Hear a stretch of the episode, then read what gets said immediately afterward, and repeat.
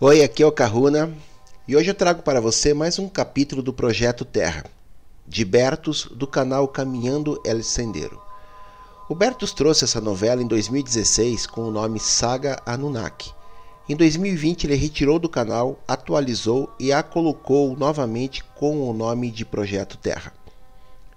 Existe uma diferença nos primeiros capítulos, onde eu quis trazer a minha visão Porém, percebi que seria muito mais produtivo apenas traduzir os capítulos e deixar que cada um faça a sua descoberta.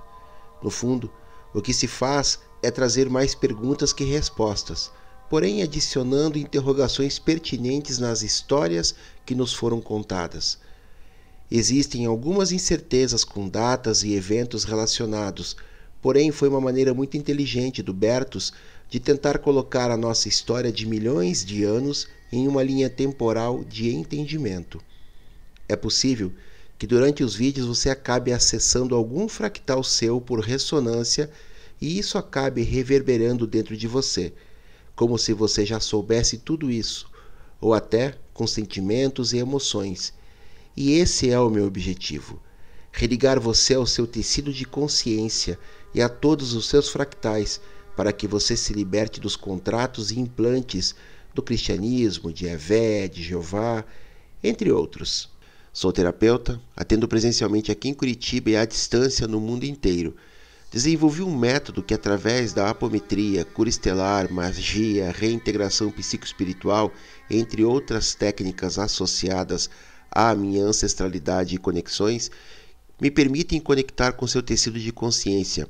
E com isso removemos implantes, holografias e tudo aquilo que está controlando você possibilitando que assuma o controle dessa e das outras experiências, pois para mim o tempo não existe e esse trabalho é realizado nesse universo que é você. Se quiser saber mais sobre o meu trabalho, me chame no WhatsApp, que está disponível na descrição do vídeo. Contribua com o canal, todos os dados estão na descrição do vídeo. Toda ajuda sempre é bem-vinda e eu retribuo colocando você no meu Ho'oponopono de prosperidade e gratidão que faço todos os domingos. Sugestões, dicas de outros livros, perguntas que não façam parte do conteúdo do vídeo, passe um e-mail, sempre respondo. Vamos ao vídeo de hoje. E nos dias em que na Terra havia mais do que uma hierarquia de governantes de origem extraterrestre, o planeta estava dividido em setores. A humanidade, no entanto, estava desenvolvendo um grau de consciência mais elevado, foi amadurecendo e, portanto, o sistema de controle foi forçado a seguir com seus passos, pois o grande Deus governante reptiliano, do qual, todavia, temos ainda hoje muitos valores herdados e vigentes em nossa sociedade, começou a se tornar antiquado naqueles tempos para o homem que estava evoluindo, e era, portanto, necessário trazer uma nova holografia, um ícone, para capturar a humanidade por mais dois mil anos, projetando assim a ideia de um Messias e Salvador. Mas este projeto não funcionou como os governantes da Matrix pensavam. O programa Jesus foi sabotado e infiltrado por forças benevolentes muito poderosas.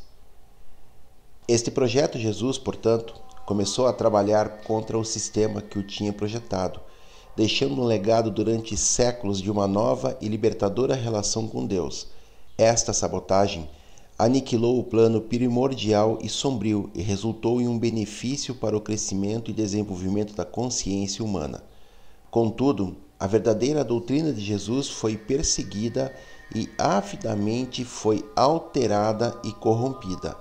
O Império Romano, que foi originalmente concebido para espalhar os ensinamentos deste Messias negro, reassumiu esse papel por parte das forças negativas impondo, difundindo e espalhando falsos ensinamentos de Jesus até os dias de hoje. Hoje teremos um capítulo bastante diferente dos habituais, porque não só vai centrar-se, como é norma nessa saga, em comparar as fontes históricas com as canalizadas e hipnóticas, mas também vai fazer um convite à reflexão. Como pista, já deixei no final do vídeo anterior uma imagem da crucificação com interrogação. Não acredito e nem sinto em meu ser que Jesus de Nazaré tenha sido crucificado na cruz. Algo que presinto há muitos anos, antes mesmo de começar a investigar mais cuidadosamente esses assuntos. A minha posição é a mais herética de todas. Vai contra todos os dogmas prevalecentes, mesmo contra a maioria das fontes esotéricas e canalizadas. Por isso é que é facilmente criticada. Mas essa é a verdade que sempre carreguei dentro de mim com toda naturalidade, apesar do que uns e outros dizem dessas percepções e intuições nestes temas, que inclusive estão refletidas nos meus vídeos e que me fazem agora compreender por que é que eu estava sendo assediado por entidades obscuras, inclusive com ataques de episódios de paralisia do sono quando eu era criança igual a vocês que compartilham comigo episódios semelhantes. Somos atacados porque podemos detectar a Matrix. Uns podem até ver essas entidades, outros podem senti-las, outros têm certas sensibilidades. Alguns talvez tenham percepções abertas e outros têm a facilidade de detectar as armadilhas e mentiras desse sistema de controle. A questão é que energeticamente, para eles, somos sempre rastreáveis, porque temos uma vibração e uma luz que nos delata. Somos perigosos porque podemos questionar a teia de dogmas e crenças falsas e de controle mental em que a Matrix se baseia e se sustenta. E é óbvio, eles nos atacam. Para despertar a nossa memória celular, eu criei o canal. Mas também estou ciente que desde que comecei, sofri vários ataques que colocaram obstáculos na minha vida. Eles funcionam de forma silenciosa e obscura, mas com o tempo detectei-os, bloqueei-os e corrigi-os.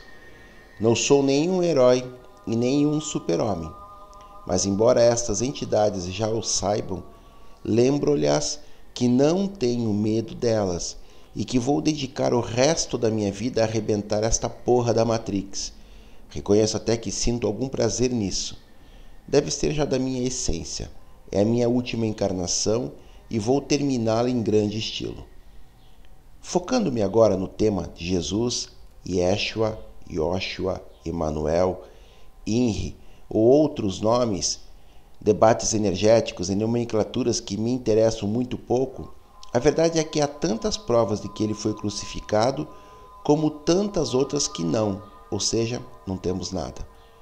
Aqui a ciência histórica, por uma síncope que é a de contradizer um dogma estabelecido desde há dois mil anos, tem se apoiado na verdade do cânone religioso, aceitando que está relacionado nos evangelhos, no que, no meu modesto entendimento, cometem um erro primário.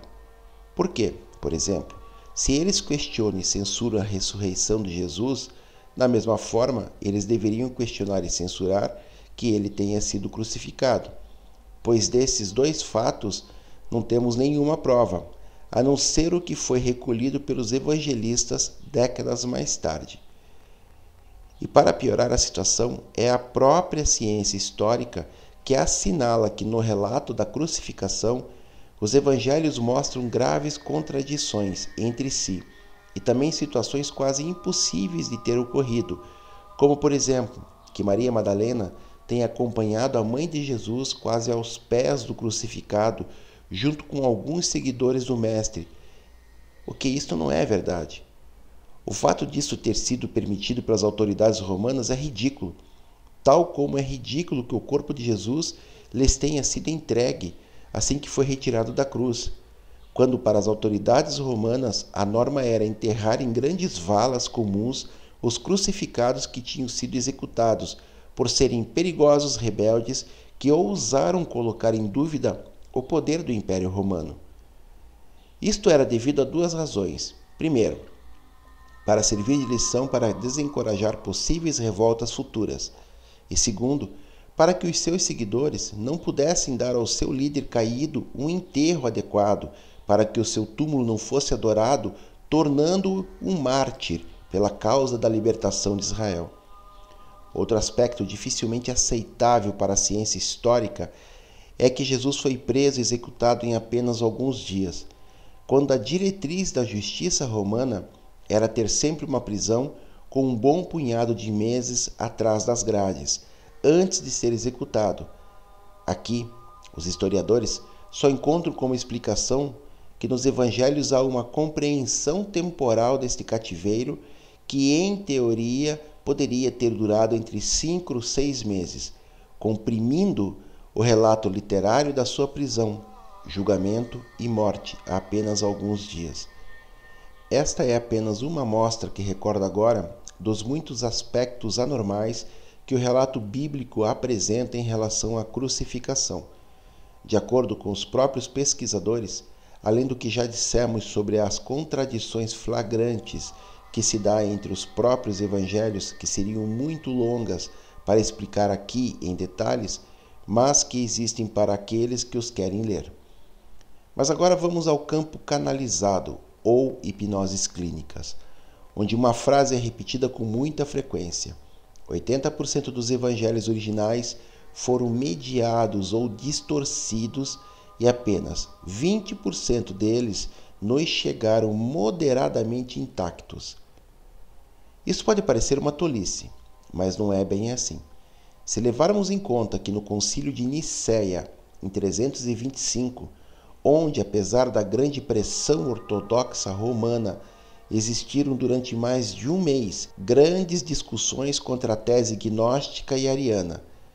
Arriot, que assistiu pessoalmente o concílio, negava a trindade divina e, portanto, o caráter divino de Jesus, embora o considerasse um mensageiro da sabedoria divina e o ser humano mais perfeito de toda a criação. Nesta época, se levou a cabo, especialmente durante os séculos III e IV, uma tremenda purgação pela crescente influência e poder político da Igreja Ortodoxa Romana. Ali, o imperador Constantino se juntou em Nicéia com a Igreja Ortodoxa Romana como um instrumento puro do poder da Igreja e do Estado, finalmente manchando e profanando os verdadeiros ensinamentos de Jesus. Há registros históricos de como estes representantes da igreja gnóstica e ariana antes, mas especialmente depois do concílio de Nicéia, foram coagidos, mortos, perseguidos ou exilados e uma grande parte das suas doutrinas escritas queimadas como heréticas. É por isso que chegamos aos manuscritos gnósticos de Nag Hammadi, que foram enterrados pelos gnósticos egípcios para evitar a sua destruição naquelas purgas do século III e IV. Resumindo, e para aqueles que não estão familiarizados com estes assuntos, a igreja que recebemos hoje é de concepção quase puramente paulina, isto é, derivada da doutrina de Paulo de Tarso.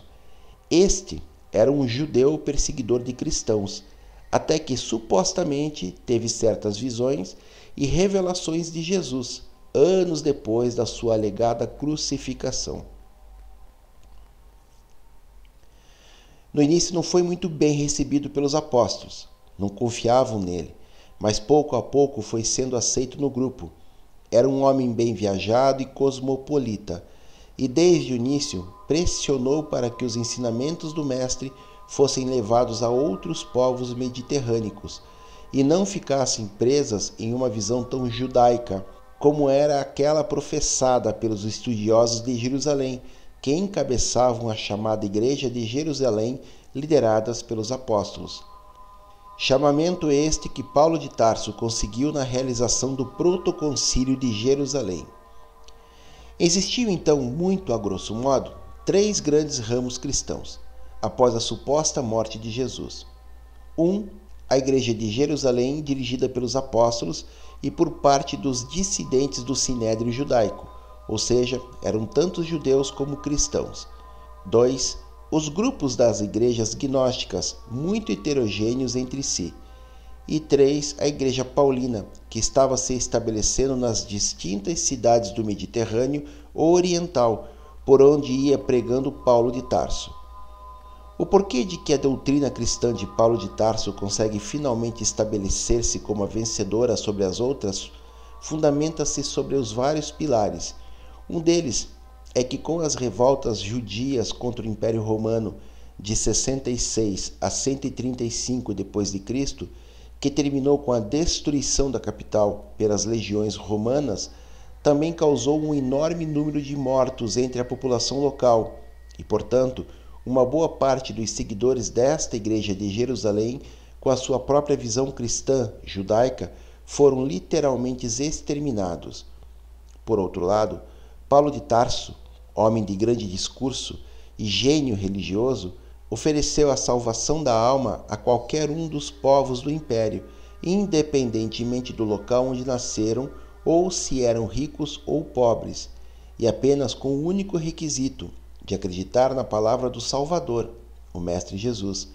Também organizou brilhantemente entre as nascentes igrejas dentro das cidades do império o mais próximo que poderíamos chamar de seguridade social que alguma vez existiu, assegurando alimentação e abrigo a qualquer paroquiano em erro, tudo financiado pelos ricos fiéis das classes ricas romanas, onde muitos abraçaram secretamente a fé cristã. Isso foi uma bênção, por exemplo, para as viúvas com filhos, que muitas vezes tiveram de vender alguns deles como escravos porque não eram capazes de alimentá-los ou até se envolveram com a prostituição. Mas, como já vimos tantas e tantas vezes na história planetária, onde houveram projetos de luz ensinando verdades esclarecedoras, Ali, as trevas sempre tentaram destruí-los e enterrá-los no esquecimento. Assim, temos que ter em mente, clara, a seguinte premissa: quando se perseguem sem piedade certos conhecimentos por parte dos poderes dominantes que os consideram heréticos, podemos ter a certeza de que havia grande verdade neles. Por isso, voltemos novamente o nosso olhar para aqueles representantes das igrejas gnósticas e para sua doutrina. Que verdade perigosa esconderam e por que razão muitos dos seus evangelhos foram sujeitos à destruição e por que foram destruídos? Descobriu-se que os gnósticos, argumento que lhes soará muito familiar, acreditavam que este mundo material era governado por um Deus falso, impostor, tolo e perverso, a quem chamavam de demiurgo, e todos concordam em identificá-lo como Yahvé, do Antigo Testamento, que usurpa sem vergonha o papel de uma divindade transcendente muito superior e insondável ao absoluto, o Uno. Então, o demiurgo tem assim o ser humano aprisionado num mundo sofredor, vivendo uma falsa realidade escondida sob um véu de mentiras que desvia o ser humano da sua verdadeira essência, que é divina, verdade divina que ele tem que procurar no seu interior, a centelha divina dada pelo Pai no seu amor infinito. Por esta razão, o Salvador, Jesus veio do pleroma da sabedoria e da divindade absoluta, chegando neste plano material para indicar ao homem que ele é um filho legítimo de Deus, para lembrá-lo da semente divina que ele carrega dentro de si e alcançando a sua salvação não pela crucificação, mas precisamente por causa da revelação desses ensinamentos esclarecedores. Percorrendo este caminho, o homem atinge a maturidade espiritual e no fim da sua existência terrena, o seu espírito regressa para onde pertence à divindade suprema do pleroma.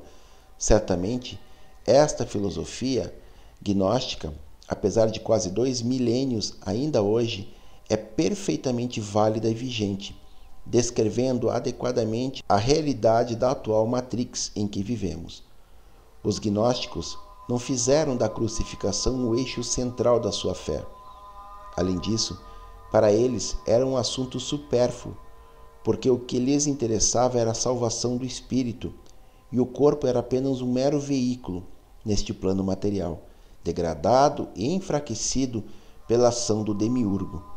Assim, nos evangelhos gnósticos apenas se comentam brevemente a crucificação como algo quase anedótico.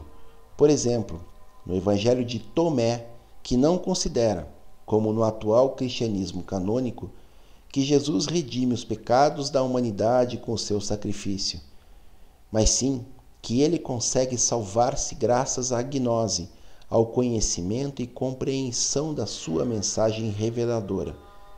No Evangelho da Verdade ou no Apocalipse de Pedro, eles opõem-se a que Deus precise do sofrimento e da morte de Jesus e outros, como no Evangelho de Judas, que não há nenhuma menção à crucificação que termina com a rendição de Jesus aos romanos.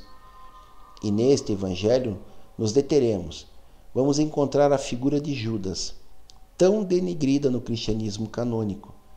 Ali se descrevem apóstolos bastante ignorantes que não compreendiam a profundidade da mensagem do Mestre e que dificilmente poderiam transmitir uma doutrina saudável, exceto Judas. Ali são narradas algumas conversas privadas entre ambos, em que Jesus, ao pé do seu ouvido, diz: Judas, superareis a todos. Neste evangelho gnóstico, tido como uma mera curiosidade pela ciência histórica, para mim, sem dúvida resulta em um dos poucos escritos antigos que descreve com mais atino a verdadeira doutrina do Mestre, e é um dos poucos que sobreviveriam à purga, perseguição e destruição nos séculos seguintes. Mostra uma doutrina que rejeita o poder redentor pelo sacrifício e não atribui grande valor aos sacramentos como a Eucaristia ou o batismo. Apresenta um Jesus que ri sarcasticamente dos seus próprios apóstolos pela fé cega que põe nesses rituais e no Deus do Antigo Testamento. Estas risadas de Jesus provocam um desconforto e a raiva dos seus apóstolos, porque eles não compreendiam praticamente nada, exceto Judas. Este era o único que entendia, segundo este evangelho, parte da verdadeira profundidade da mensagem do revelador que assim, com humildade, o fazia saber. Mas é aqui que Jesus, reconhecendo que ele ultrapassará todos eles, e embora não seja explicitamente declarado, parece que ele trata da sua entrega aos romanos, por ter sido eleito para oferecer o corpo do Salvador. Mas a visão da ciência histórica é bastante diferente. Eles simplesmente consideram Jesus como um brilhante rabino nacionalista judeu mas fracassado, pois ele pregou a vinda imediata do reino de Deus e, no entanto, morreu na cruz. Dois pontos sobre o Mestre que os eruditos estudiosos se sentem bem desconfortáveis por não chegarem a explicações plausíveis que, inclusive, não tocam no assunto. Uma é a indubitável capacidade paranormal que acompanhava o personagem. A ciência histórica descreve-o abertamente como um grande curandeiro e exorcista e também reconhece que, na opinião das testemunhas oculares, Jesus realizou maravilhas que hoje poderiam ser classificadas como paranormais. A segunda é a ressurreição, para a qual os historiadores não têm realmente qualquer explicação sobre o porquê serem narradas nos evangelhos vários testemunhos de aparições aos seus discípulos depois da cruz. Se nós formos à maioria das obras canalizadas, nos é dito que Jesus sobreviveu à cruz e que teve filhos com Maria Madalena. E ligando esta visão com a lenda provençal da linhagem de Jesus, que deu origem a obras como o Código da Vinci, então, dito isto, no próximo capítulo, vos darei a minha própria visão desta etapa da vida de Jesus, também defendida por alguns canalizadores, a versão mais herética de todas. É isso, pessoal, mais um capítulo. Faça seus comentários, reflexões. Se inscreva no canal, compartilhe os vídeos, indiquem amigos, deixe um joinha. Mahalo no Iloa.